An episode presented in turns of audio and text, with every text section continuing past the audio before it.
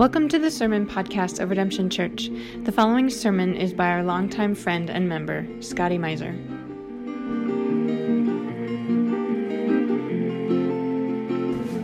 Well, first, can we just give Julie a hand for breaking that one? Yeah, that was, that was a lot of names. And a lot of times when she would ask me how to pronounce it, I could only say, well, this is how I'm pronouncing it. I don't know if it's right. Um, yeah, this is a wild passage. This is a random passage, but I think it's an important one. I think it's an instructive one, and I think it's a fun one. So, as we enter into this today, would you pray with me? Lord God, thank you for your word. Thank you that it draws us nearer to you. May it draw us nearer to each other and to your world. Thank you for who you are and what you do. In your name, amen. So, in terms of the plot of what was just read, is anyone confused? Because I, I was. I had to read it a couple times, and I actually had to graph it out to keep track of who all the players were. Uh, because if you're like me, when you read those strange names, it just kind of translates as static in your brain. And so it's hard to keep track of who's who and what's what. I'm going to do my best to tell this story with all the context that we have, and I'll try to explain what it means to Abram. I'll try to explain what it might mean to Israel, and I'll try to explain what it means to us. But if you get nothing else, I would ask that you take this away that God is working where you least expect it. If you take nothing else from the story of Melchizedek, just take that God is working where you least expect it. Amen? Okay. So, who the heck is Melchizedek? That is the question of the hour, and it's the one we're going to try to answer. I'm going to try to tell the story in under 10 minutes. Okay? So, keep me honest. Kyle, if you would, we're cutting off a whole bunch of context because I don't think it actually serves our purposes here. Just know that in the ancient world, two things are true. One, a king is not necessarily a king. By that, I mean, don't think of a palace and a crown. Think of a local chieftain. Think of people who've got enough to call themselves a king, but not so much that anyone would care enough to take that title away.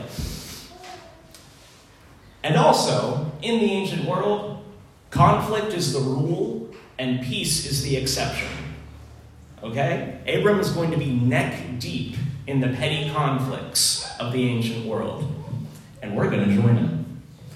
So then, the king of Sodom, the king of Gomorrah, the king of Admah, the king of Zeboim, and the king of Bela, that is Zoar, as we all know, marched out and drew up their battle lines in the valley of Siddim against Kedorlaomer, king of Elam, Tidal, king of Goyim, Amraphel, king of Shinar, and Arioch, king of Ellasar, four kings against five.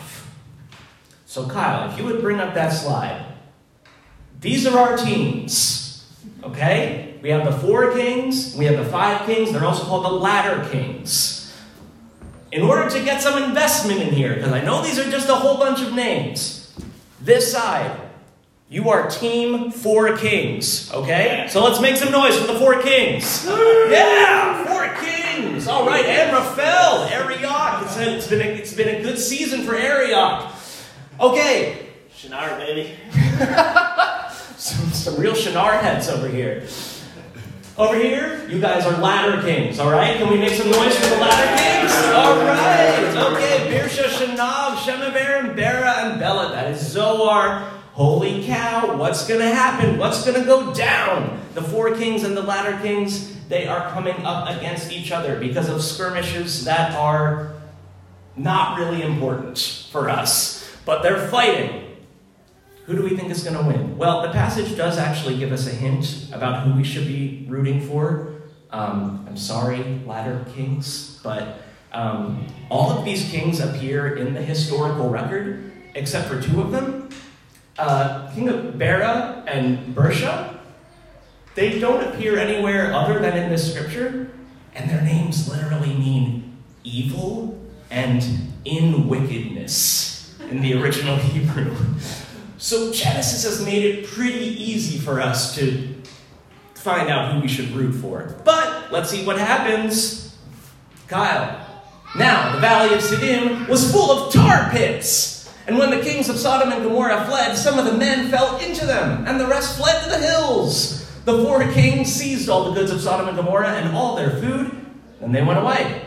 They also carried off Abram's nephew Lot and his possessions, since he was living in Sodom. So, who is our victor?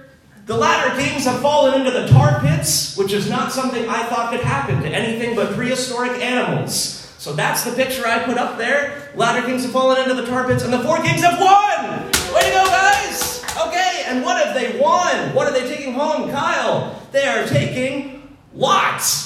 They are taking all of the money, they're taking the food, and they're taking Abram's nephew Lot. And also, due to unfortunate ancient definitions of what possessions are, this probably also includes Lot's wife and his two daughters. Happy Mother's Day. I'm sorry. Uh, the four kings have won against the latter kings.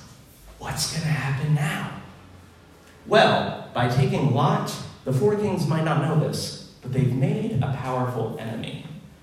And that's of Abram, Lot's uncle. Kyle, would you go to the next slide?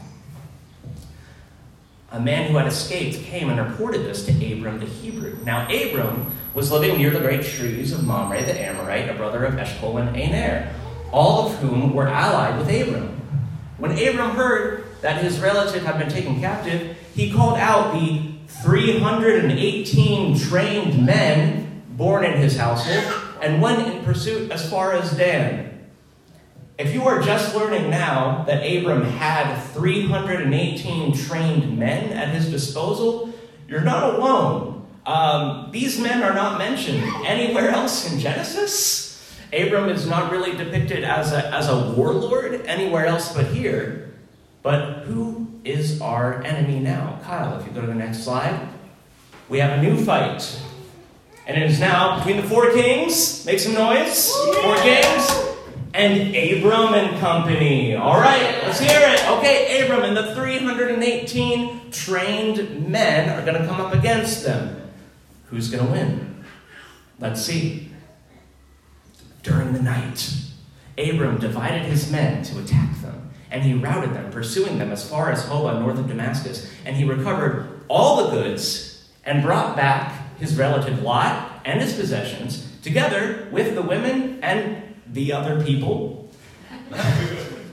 Everyone who's not Lot's. Uh, after Abram returned from defeating Kedorlaomer and the kings allied with him, the king of Sodom came out to meet him in the valley of Shaveh, that is the king's valley. Okay, so what went down, Kyle?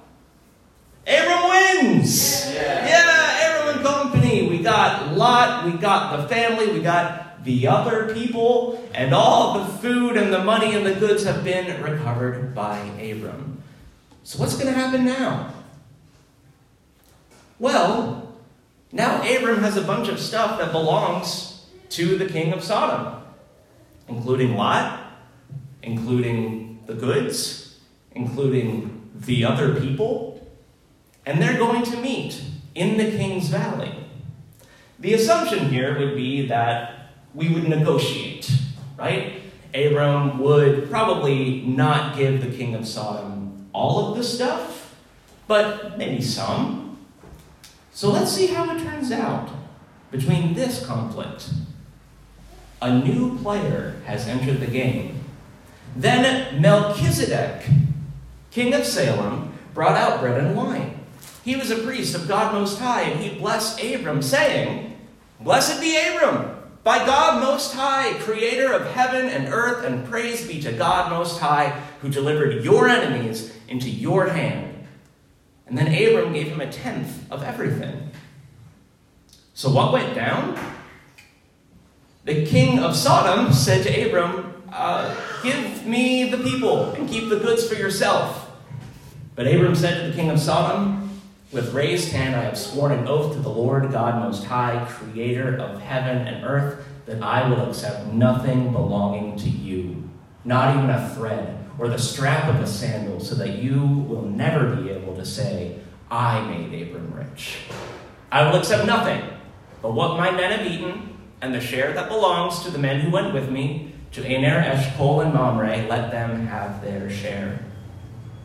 So what goes down? In the middle of this tense negotiation, Kyle, Melchizedek comes in.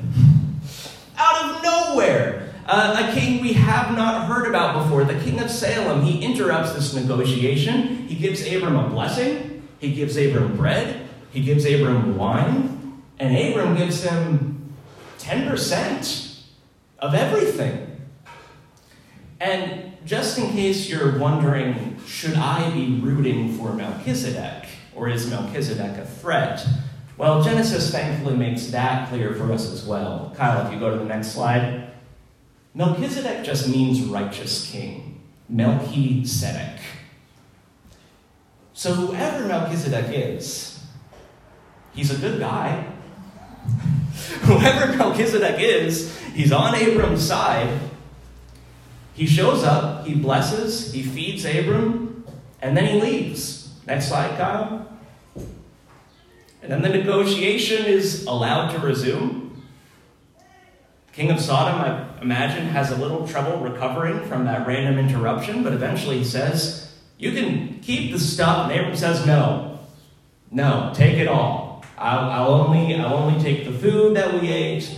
I'll only take the share of the men who fought with me, but I don't want to be on the hook and owing you anything in the future. And that's it. Kyle, that's the whole story of Melchizedek. Let's give our fighters a hand. It was a good fight, a good conflict, a lot of twists. Um, there's a whole lot going on. Melchizedek appears suddenly, randomly, and without explanation. And I think he lets us know that God is working where you least expect it. Amen? Amen.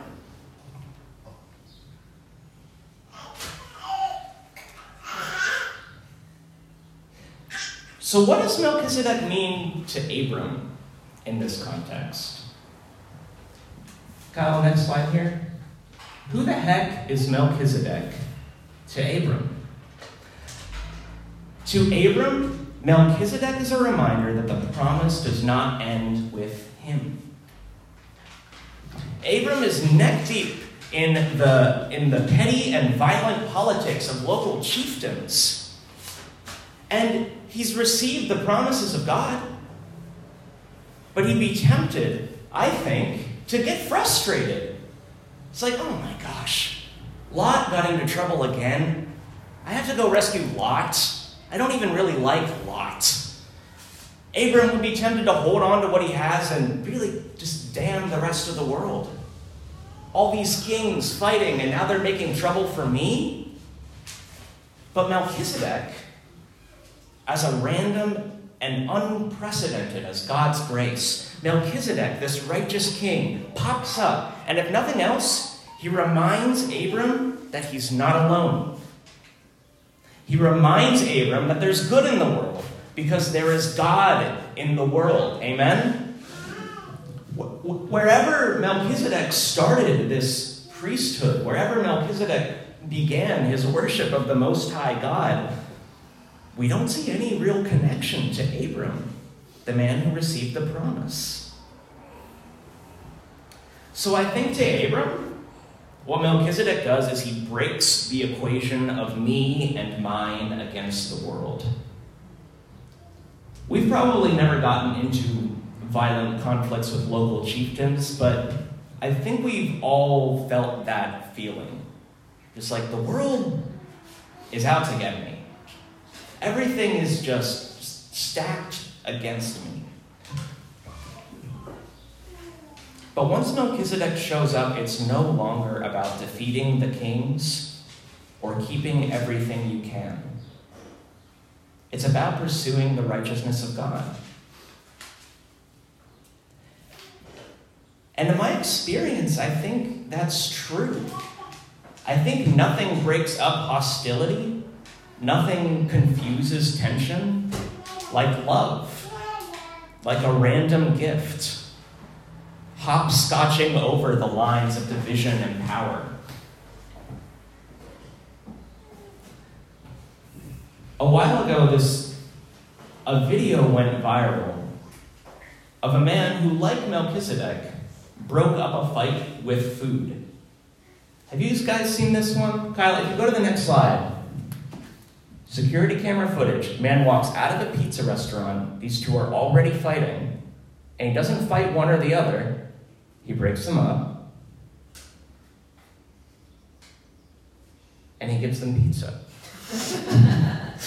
and the rest of the video plays out. The men go on their way. it turns out, whatever it was that brought them to the ground, it was able to be solved with pizza. So if you really want to emulate Melchizedek, break up a fight with food. Oh, yeah. Take that bread, take that $5, and confuse hostility with your kindness and believe that God is working where you least expect it. Amen? Amen. So I think that's who Melchizedek is to Abram. But Kyle, if you go to that next slide, who the heck is Melchizedek to the Israelites?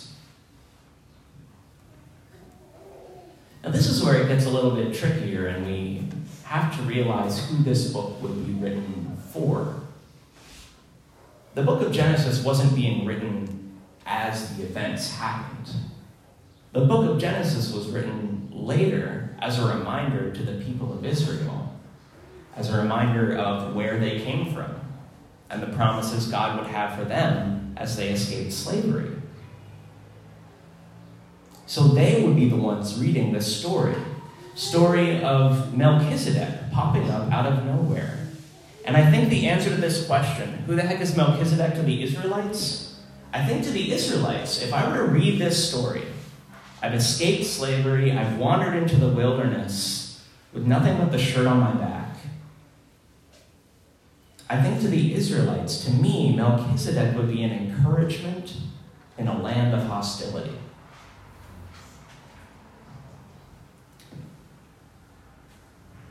Because this passage points forward to the present tense of the Israelites. Kyle, if you go to the next thing, why is it weird that Melchizedek calls himself a priest? Because priests and tithes are not mentioned until Exodus. We don't get a priesthood beginning until much later. So when Melchizedek says, I'm a priest of God Most High, and Abram says, here's 10% of everything, that doesn't really make sense. Aaron hasn't been born yet. The tribe of Levi hasn't been started yet. We don't have a priesthood. And I know we mesh all these books together, right? Because they're so close in our Bible. But there is a thousand years between the promise of Abraham and the promise of Moses. Melchizedek saying, I am a priest of God Most High, would be like someone in the Middle Ages with an iPhone. The distance is that vast. If we read a story of someone on the Bayeux Tapestry holding an iPhone, it's, it's what we call an anachronism. This shouldn't make sense. This is placed out of time. This is out of order. And there's theories among scholars that this may have been a way for the Israelite priests to legitimize their practice. To say, see, we're, we're not making this up. There was, there was priests before us, and they're doing the same thing that we're doing now. There was this guy named Righteous King. You trust him, right? I think that's very possible. But I think it's also an encouragement to strangers in a strange land not just to trust these new practices, but to trust the wandering. To trust that even in the conflict and the struggle of passing into someplace new, there might just be a stranger who pops out of nowhere and calls you a friend. It's possible that someone will just pop up, bless you, and give you food. This world, which is so large and so scary, maybe it doesn't have to be. So, to the Israelites, Melchizedek is encouragement in a land of hostility. And it's a reminder that God is working where you least expect it. Amen? Amen. What does any of that mean to us? Who the heck is Melchizedek to Christians? It turns out quite a lot. There is more writing in the New Testament about Melchizedek than there is writing in the Old Testament about Melchizedek, which doesn't take much. Like, we just pretty much read everything the Old Testament has to say about Melchizedek. And I, I had to ask um, one of my Jewish coworkers, who we have, we, we talk, we have interfaith dialogues all the time. And I bugged her during lunch one day, and I said, Hey, uh, Judy, can I ask you a question about the Torah? And she said, Sure. I, I probably don't have an answer. And I said, No, no, no, that's fine. And Judy's like, she's, she's practicing. She knows, she knows the stuff. And I said, What's the deal with Melchizedek? And she said, Who? So if you've never heard of this guy before, you'd be forgiven. And if you've only read the Hebrew scriptures, yeah, it's kind of easy to forget Melchizedek. But to Christians, Melchizedek very quickly becomes a prelude to Christ. Kyle, if you go to that next slide. So I kind of lied when I said Genesis 14 is the only mention of Melchizedek. There is actually one other insertion in Psalm 110. The Lord has sworn and will not change his mind. You are a priest forever in the order of Melchizedek. This is a contested translation because of the way the Hebrew language works. They might not be saying Melchizedek the name, they might be saying Melchizedek, a righteous king. But a lot of translators will choose to translate that to the name of Melchizedek. And in the context of Psalm 110, it's this dialogue between God and someone. God and some Lord whose identity is not made clear in that psalm. But God says to that person, You are a priest forever in the order of Melchizedek. The writer of Hebrews is going to take this and run with it. All of Hebrews 7 and much of Hebrews 8 is about Melchizedek and what it means for Jesus. Kyle, if you go to that next slide. So Hebrews starts out by saying, by telling the story from Genesis 14. Starts reminding us of this very minor episode, this minor character. This Melchizedek, says the author, was king of Salem, priest of God Most High. He did not trace his descent from Levi, which was the priestly tribe. Yet he collected a tenth from Abraham and blessed him who had the promises. And he goes on to say, We do have such a high priest who sat down at the right hand of the throne of the majesty in heaven and who serves in the sanctuary, the true tabernacle, set up by the Lord, not a mere human being. That's a lot very quickly, but who's he talking about? Who's this high priest? Say it, Sunday school answer. Jesus, yes, thank you, yes. This high priest is Jesus. Now, this wouldn't make sense to a Jewish audience because, because priesthood is defined by lineage. You have to be from the tribe of Levi to be a priest, you have to be descended from Moses' brother Aaron to be a priest. And so, to make this argument that Jesus is our new high priest, the writer of Hebrews has to go all the way back to Genesis 14 and says, Oh, yeah? Every priest has to be from the tribe of Levi? What about Melchizedek? What about that weird guy? and we're kind of left at a loss. It's like, I don't know. What about Melchizedek? And the writer of Hebrews is going to say, No, look. Something was going on in unexpected places in Genesis 14. In Genesis 14, we met a high priest who does not come from high birth, who does not have an important backstory, and yet he's a king, and yet he's a priest, and he offers a blessing. This is the order of priests that Jesus belongs to. Like Melchizedek, the writer of Hebrews says, Jesus was not born into the tribe of Levi, born in the tribe of Judah. It's not a priestly tribe. Like Melchizedek, Jesus is able to bless. He has the authority to bless humanity through the name of God Most High. And what does Jesus come offering? He offers blessing, yes. He offers comfort and food. But what does he offer? It's not merely bread and wine. Kyle, would you go to that next slide? Jesus is the king. Jesus is the high priest and Jesus is the sacrifice. Melchizedek is a prelude to Christ.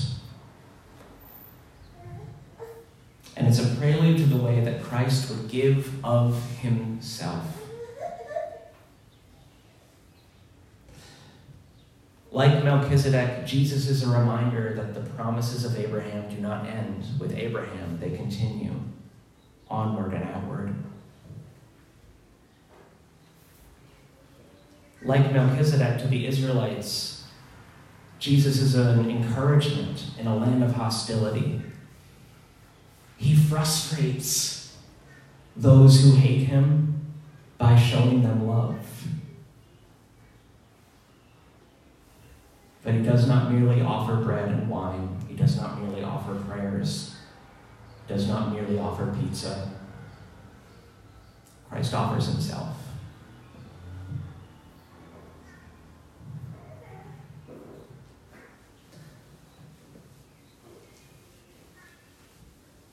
Because God is working. God is working where you least expect it. Amen. If He doesn't, if God doesn't work in the unexpected places, none of this makes sense. So I want to challenge you guys this week. If you go to the next slide, Kyle. If there's ways this week that you can be Melchizedek and ways that you can find Melchizedek. How can you be Melchizedek? I think in a lot of the ways that Amanda was talking about, offering kindness to strangers, even offering kindness to hostile strangers Take that cash and bless someone who doesn't deserve it. Confuse antagonism, break up fights with food. Offer the traffic lane to the person who cut you off. Confuse antagonism. Be unrealistically kind. Because this is more than just kindness. These are the promises of God. And how can we find Melchizedek? I would say look for the peacemakers. Look for those who settle disputes with love. And in the same way that Christ did, look for those who point to something beyond themselves, to the promises of God. Would you pray with me? Lord Jesus, for the times we felt like strangers in a strange land, for the times when we felt frustrated, when we felt neck deep in petty disputes in our work or in our lives, and for the time we felt alone and we felt like none of Christ's life or example makes sense, God, remind us of Melchizedek. Remind us of the power of a random blessing. And remind us of your love, which you followed to death, even death on a cross. Thank you for who you are and what you do. In your name, amen. To find out more about Redemption Church, visit redemptionbristol.org.